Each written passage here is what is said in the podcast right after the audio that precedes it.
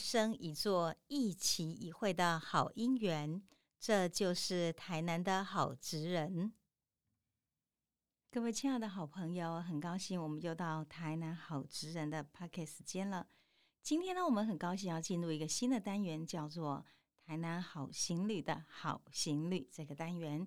那么，在这个单元里头，我们会介绍几位在台南做所谓的旅行事业，包括今天的旅店、民宿，或是我们的车队，或是旅行的行程，非常非常用心的职人。其实我相信，哈，旅行这件事情是很多人浪漫的想象。我记得以前啊，我在高中的时候，哇，超想流浪的。那个时候呢，有一位金曲小姐，各位应该有一点点小印象吧。她总是戴着一个低低的帽子，拿着吉他，就是带着一支不知名的花，然后到处去流浪。哇，超羡慕她的，总是学着他呢会唱那样的一首歌。我要到那很远的地方，去哪里呢？一个不知名的地方。那个时候就觉得，只要能够远离你现在这个现状呢，就是无限的天堂了。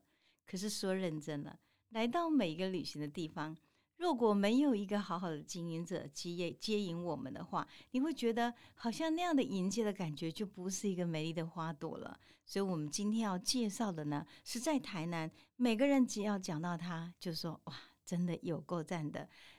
台南精英酒店的总经理李静文，我们这次给他的主题叫做“旅店住在我的心里”。其实要写李静文这篇文章呢，我还给了写他一段像诗一样的句子，因为我觉得只有诗化的语言才配得上我们这位非常非常优质又值得人尊敬的总经理。我是这样写的：我说，旅店呵护着旅人的梦，把旅人的爱与回忆窝在掌心。你有没有发现，其实哈，在台南，很多人呢来到这里之后。他们就开始呢去想象，如果在台南我们做什么？我告诉你，交给李静文，一切就 OK 了。那因为这样缘故呢，在采访他的时候，我曾经要请李静文呢给我们一段话来分享给我们台南好职任的朋友。他的话是这样讲的：一切都是最好的安排。其实听到这一句话之后呢，我一直觉得有很深的感动，因为呢，李静文在长久以来是我非常非常好的朋友。然后呢，我有许多的朋友呢，也不管是住进了精英酒店，或是受他的餐饮服务，都觉得非常的窝心。我举个小例子来讲好了。我记得在疫情期间，哈，所有的旅店呢，真的非常萧条。可是李静文呢，为了让他们的员工，第一个他说，我绝对要努力让他们挣出一点业绩，不要让我们员工辞退一个，不要让他们薪水减价，让他们都有工作做。所以他想尽各种办法，能够让今天也创造，其实还有一点点业绩，那可以成为今天支撑旅社最重要的力量。我记得有一阵子，我许多朋友都跑去他那边。买那个非常优质的中午的便当，我就问他们为什么。我有一个好姐妹跟我讲，她说：“美霞，你知道吗？我如果今天打电话告诉金英说，我中午哈我要订一个便当，然后呢十一点五十八分或五十九分，几乎非常准时的，他们的饭店的员工们就会把那个热热的便当就停在那个门口呢，在那边等着我。然后呢，便当到你手上的那么温热，完全准时，就这个小细节。”你看得出来，精英酒店有多么用心了。然后呢，我还记得我的朋友呢去住的精英酒店，他是从台中、台北各地外地来的。那天呢，他进了饭店的房间之后，打开，嘿，竟然呢听到非常非常好的台南，听听看台南六十个有关台南的故事。那这是我们在当时呢制作的全国联播节目。李建文觉得，您进到了台南，就要听听台南的故事吧，所以完全让它数位化的放在你的音响里头。还有呢，桌上放的是《爱在镇头》，那这里面呢写的是台南的镇头的美与土地的花开的力量。他也觉得值得，所以因此呢，让每一个来到这里的人都可以有一本《爱在镇头》，伴随你旅行中台南的经验。我觉得这是他的努力哦。所以，台南精英与在地的文化与生活美学，透过许多的音乐结合，它事实上除了这个以外，很强力的连接在地的资源跟文化生活方式以外，它也结合了我觉得非常非常国际的一个观展。所以，因此呢，它打造了一个共生、共荣、越在地、越国际的一个品牌。那么也就因为这样缘故呢，李静文呢，他做的许许多多的事业，很多人会觉得说，哇，这个科班出身、非常好的旅店经营人。哦，no no no，您错了。您知道吗？李静文呢，他是高雄师范大学的英语系毕业，他是个英文老师哦。后来呢，他自己呢就觉得，他希望除了今天教英文之外，他更能够走出自己不一样的人生，所以继续就读了澳门科技大学的工商管理博士。正大的这个 EMBA，还有他甚至也到上海复旦大学，然后呢修高级总裁的研修班，然后到瑞士管理饭店，然后呢这个学校里面呢去创造他自己学历与阅历丰富的经营理念。我觉得他今天又能有很多的想象去经营他的饭店，然后让他成为一个非常的品牌。最重要就是因为他其实呢走出世界，看到很多的国际观。台南精英酒店运用它的国际平台的优势来做跨界经营，也把世界最好的一切带进台湾，然后把台湾以及台南最好的一切呈现给世界。他成功打响了台南国际五星级饭店的知名度。二零一九年，李静文呢因此获得第三十七届国家杰出经理人奖，是当年代表台南参选获选全国中小学企业总经理的得奖者。应该这样说吧，实至而名归，是台南人的骄傲。所以每次谈起李静文哦，不知道为什么，我老是会想起那个木头哈，他演奏的《流浪者之歌》。李静文常常问我为什么呢？我也不晓得，因为我觉得《流浪者之歌》哦，他刚开始四个音，单纯、义无反顾，带的那种好像你就是往前走，然后呢，不管是怎样，千山我独行，我就觉得我要想要去走到我想去的地方。想象到我想象到的世界，不知道是因为他太像女人，或者是太像李静文的个性。我总觉得那样的乐章之所以后面拉起来那么感动的感觉，是不是前面的孤独、简洁、明澈、丰富、跌宕，而且动人心弦？李静文常常这样讲说：“我这一生中，我一向是独行的，而且我有独行的勇气。”因为他常常问自己：“如果今天我就这样做，我要委屈吗？”我要迁就吗？其实大部分的时候呢，他有他自己的想法，有他自己想去的高度，所以他常常讲说：“我不想要过那样低目标的人生，人生是我自己的，那么我就勇敢让我自己过得无怨无悔。”李静文的父亲是个警察，他原来是后壁的安溪寮的人。五岁的时候呢，父亲因为公职调到学甲，所以李静文到底还是把学甲当做他自己比较认同的故乡，因为小时候在那里长大嘛。他是生命的原像。高中二年级的时候呢，他的父亲中风倒下去了。我觉得那段时间应该是李静文呢非常坎坷的一个生命的经历。我们只能用四个字形容，叫一言难尽。或许我常常在想，跟静文比较熟，是因为这样缘故。因为在高中的阶段中，我也仿佛的经历像他一样的生命的情境。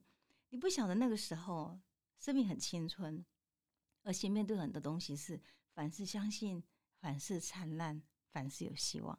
然后，在家族中，你所遇到的一切，环境中所遇到一切，那是坎坷到你就觉得连人世都让人觉得怎么是如此的黑暗。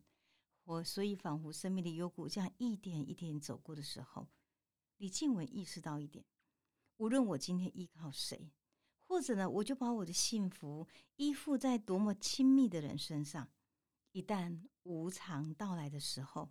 你会发现，靠人人老，靠山山倒，你只能靠自己。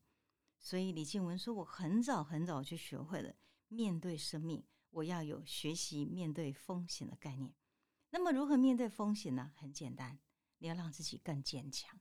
就像我常常很喜欢引切格瓦拉说的：‘坚强起来，你才会更温柔。’因为这样缘故呢，经济的因素逼得他不得不选择公费的师范大学体系来就读。因为呢，在当时呢，如果是公费的话，不会造成家里的负担。读师当时高师大英语系的他才华出众，他蛮追求自由的。我觉得他比别人勇敢。那么他当时讲说，他不像同学要住在宿舍，他自己选择，因为他想要家教。他有更多的时间去奔波，让自己呢有更多的精力，甚至于我们讲的更直白一点，他必须要自己赚学费。所以就因为这样缘故呢，他就因此呢跟同学走在一个不同的平行路线上。很多人可能不了解他，但是李静文懂自己，他比别人勇敢的追求他自己要的人生，因为他自己知道我要选的是什么。其实呢，我们在聊天的时候，他也会这样讲。现在事后回想，在那个时候呢，很保守的师范体系的同学们，也许并不了解他，而四周飘着像乌云一样的生命中的理解、看待跟眼光。他一直觉得，在大学那段时间，或许是他生命中第一个很长、很深刻，其实也蛮不容易的修炼过程。但是在大学中，他已经学会了理财，所以后来他毕业之后，分发到云林的台西国中教书的时候，那他就觉得在国中教书，其实呢，也许看到的平台就是这样。因此呢，他选择今天到天主教的正心中学去任教，白天教课。晚上家教，为什么？我说过，他很懂得。假如我们要往前走，经济一定是一个自己不能放弃的来源。所以呢，他就自己开始一点一滴的攒存所有的费用，从手头上只有三千块的台币，就在这几年之中，他累积了有一千万的资产。因为他告诉自己，如果我能够用家教的方式，用我自己薪水攒存的方式，我存到一千万，我就不教书了。我决定出国读书。后来呢，他清点他自己的学费，然后呢，觉得哎，出国学费是这样，而我今天呢，我投资的钱，那在当时的股票飙到一万两千点的时候，我真的够了，我可以去读书了。毅然决然的，他就准备了行囊，辞掉了工作，就往国外去，让他自己生命呢飞向一个更高的一个高度。李静文说：“我做每一项决定，我永远都有风险评估的理性思考。”他到瑞士研读饭店管理的时候，利用了实习的空档，到德国的柏林歌剧学院学习德文。在这两个多月的时间里头，他听歌剧，然后听交响乐，逛美术馆，看国际影展。李庆文说：“很多的视野，很多的际遇，好像是上天安排好的剧本，为我未来的职场做了准备。”在瑞士两年，打开了我人生的视野。经过这个学习，我不用再用我李静文的价值观看世界，因为世界是辽阔而无限可能的。所以呢，他的所有视野、高度、想象以及所有的评估跟品味，都带着很好的世界观了。现在你在精英酒店会看到很多他蛮国际化的合作。我在想，真如他所说的，那些机遇是上天最好的安排。李建文天生的特质是很不服输，他很喜欢设想说：“诶，我现在就在台湾，那还有我没有看到的地方吗？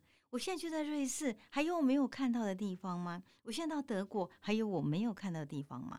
所以每一个他走出去的时候，他都是勇敢的想象异域，不同的地方有不同的课题，不同的地方有不同的位置在等待，但是勇敢的他。知道的一个原则叫做义无反顾。踏入他方之后，他方也成全他更优秀的人生。那么后来呢？他回国之后，在凯越就是早期的军乐呢，当储备干部。说当储备干部真的辛苦诶，洗碗、跑菜、端盘子，他从这个后场做起。可是李静文说：“我不怕吃苦，这些吃苦我练的基本功，后来都在职场上我成长与茁壮的养分。”所以你要问他什么样的最简单的基本功，什么最基础的工作，他都了如指掌。也是因为这样缘故呢，他才能够做非常完善的饭店管理。后来他想回南部陪伴家人，就转到高雄汉来，之后又在台中的经典酒店，然后呢又到台北的喜来登，赚了将近这十一年的时间里头，他历任了人资协力、稽核协力。董事长特助到集集团整个这个副总的这个经历，丰富的经历成就他专业的扎实功力。二零一一年，为了挑战自我，他选择离开舒适圈，辞去了金华酒店 HR 主管的职位，到高雄担任经典酒店的总经理。蛮重点是他真的非常巨细民意的去把整个饭店上的整理呢，完全就这样带上来。有人当时会这样形容说，她仿佛是一种女战神的力量及效率，凝结了整个团队的向心力，也展现了李建文可以经营的实力。因此，二零一四年之后，接下了台南精英酒店的筹备业务。其实谈到这一点，他一直一直非常感谢潘世亮董事长的充分授权。从那年开始到现在，然后他可以独当一面，全力冲刺，去想象他可以一个台南的女儿，而在台南经营一家最好的酒店，成为台南骄傲以及台湾骄傲的指标。离乡三十年了，有机会回到故乡，经营酒店从无到有。事实上，他只花了四个多月就筹备完成。他以创意和几十年历练的功力呢，交出一张漂亮的成绩单。台南金鹰酒店开幕第四个月，绩效就达到税后的盈余。第二年就完胜同等级的五星级饭店。第一年整年就帮母公司营收三千万。开幕至今，已经为集团营收将近四亿了。李建文的成功，除了正向的领导策略跟与时俱进的活化创意之外，其实对我们台南人，尤其我们常年在耕耘台南的文化以及台南生活美学的，我们非常感动，是他深爱台南这个故乡的风土人情。我们跟李建文有许许多的合作，主要是他觉得是台南人带他们台籍，他总是觉得完全不落后人的，就这样做下去。不管是林百货每年的当地的游行周年庆，或者我曾经为了要让我们台南有用台南的花朵，可以让台南人来唱，台南的孩子来谱歌所做的带南雄事业回力。当我问静文的时候，静文就说对的事情就去做，甚至他也赞助了我们做这件事情。可是他最喜欢讲的是不鞠躬，他就这样讲说：“您知道吗？”台南是上天给我最好的礼物，因此他也用爱的礼物迎接每一位来到故乡的旅人。他相信做一个饭店不仅要有好的功能，更要有好的故事，所以他想办法呢，利用数位化结合的传统先进的元素，办理各项在台南的活动。比如说这个玩乐府城的观光地图啦，或者是我们讲说今天呢，这定期举行的文化茶席的艺文活动呢，与安平的朋友呢举行的旗袍旗袍，穿着旗袍来起跑，甚至于与台南生产国民自行车的品牌呢，捷克品牌来推出住房正脚踏车的专案，那或者是名汽车的合作，风尚假期住房专案等等，都是代言品牌，甚至也行销旅店最好的证明。那么，台南的在地的艺术家杨明忠老师，他也曾经邀请他，就在今天旅店里面，把旅店当做是一个美术馆，艺术去旅行，以文风再现、创意传承呢，来结合了许许多多的很好的元素。然后呢，我还记得很多朋友还到现在都很想念他的三十六计的茶酒系列。我一直觉得李静文呢，他是对台南的在地的文化开发里头重要的默默的功臣。这期我也在推动很多台南的文化活动。我常常就想想哈，每次往前冲的路上，回头看见李庆文，我觉得那种感觉会让我很有力量。那个力量就是，你知道，永远有一个朋友，永远有一个这么爱台南的人在背后的支撑着你，那种感觉真的是非常的好。所以很重要的是，因为他这样努力，许多人看到了。他成功的结合台南在地的文化与艺文资源，形塑的地方文化窗口的形象，许多人也感受到了。所以，二零一九年的岁末，当我们这个非常知名的名模林志玲哈想要回到故乡的时候，她的终身大事也交给精英酒店来筹办。其实，李建文当时带领的所有的团队，卯足全力来完成轰动全台不可能的任务——林志玲的世纪婚礼。也让台湾跟日本两国媒体刮目相看。还有林志玲当时呢，在整个婚礼中的满意度，她讲了一句话说：“精英酒店团队，那么你们辛苦了。”就这么一句话，印证了大家知道，精英办事我们放心，李静文做事真叫我们窝心。最高的肯定。李静文常常相信，一个好的人才是做出来的，不是说出来。那既然要做出来，不管呢，我今天来的员工。他今天懂得多少？我总是要好好的教他们，能够今天在旅店中做最好的服务。所以他是以教育的方式来带领员工。所以各位，我刚才讲过了，静茹原来是一个老师，其实在精英酒店里头，他仿佛是一个社会大学一样的教他们的员工。他是一个教育家，教育无他，爱于榜样而已。他与自己的努力的榜样，对于工作的伙伴，告诉他们品德要端正。第二个愿意学习，所以他讲只要你肯学，我就肯教。而且呢，他说我把员工当做自己的家人、自己的晚辈，我希望给员工安心而正派的职场。该严格，我就会坚持。我要让员工懂得为什么要这么做，而不是只是被动的接受。说我决定要你怎么做。所以他认为，今天在精英的每个员工，他是一个活化的有机体。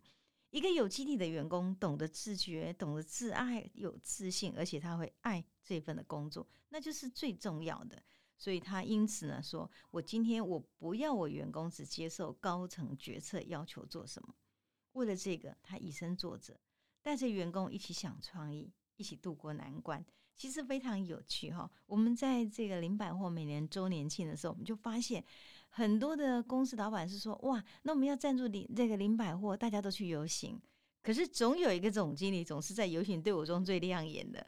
他呢，这个变装秀哈，让大家觉得哇，你嘞，总经理，我们真的败给你了。你呢，真的比大家都漂亮。”他说：“没有没有，就是以身作则，让大家看到精英的团队，我们像一家人一样，通通都一起来。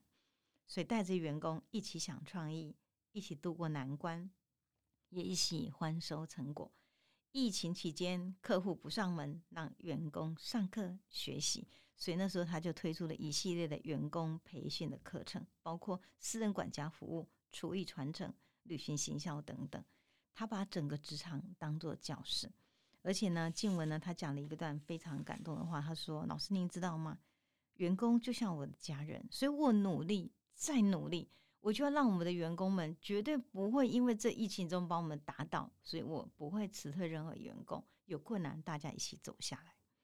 所以喜欢风险评估，也注重生命风险评估的他，他说：“人生懂得风险评估，才有快乐送啊！人生没有空降的运气，因此设定目标、规划步骤，你才有可能一步一步达到成功。”而李静文常常讲。我永远保持归零的心境，我也随时面对每一步的选择做风险评估，然后我以旅店为家，这是我的选择。我爱台南，而我这么幸运的回到台南，可以经营一家迎接所有来台南的旅客的旅人。因此呢，这样的乐在工作之中，他时时充满活力。他其实呢，工作场域中是有满载的时间表。我常跟静文说：“静文你好辛苦。”他说：“不会呀。”我乐在其中，我感谢上天所有的安排。精英酒店在我的人生中，不仅是工作职场的成绩单，也是我生活与生命的一部分。这间旅店让我将一路走来人生所见的欲速，人生所见美与善的事物，都集合在这里实践。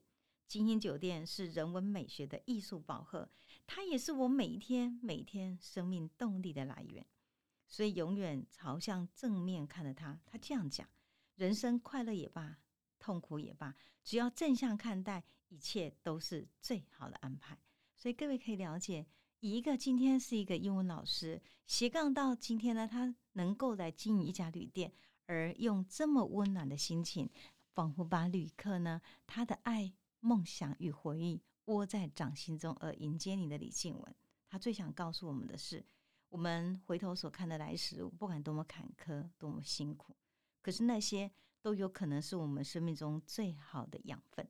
因此，他很乐观的讲：没有关系，苦一下就过去了，一切都是最好的安排。希望你有机会也到精英酒店，给我们李建文按一个赞哟，谢谢您。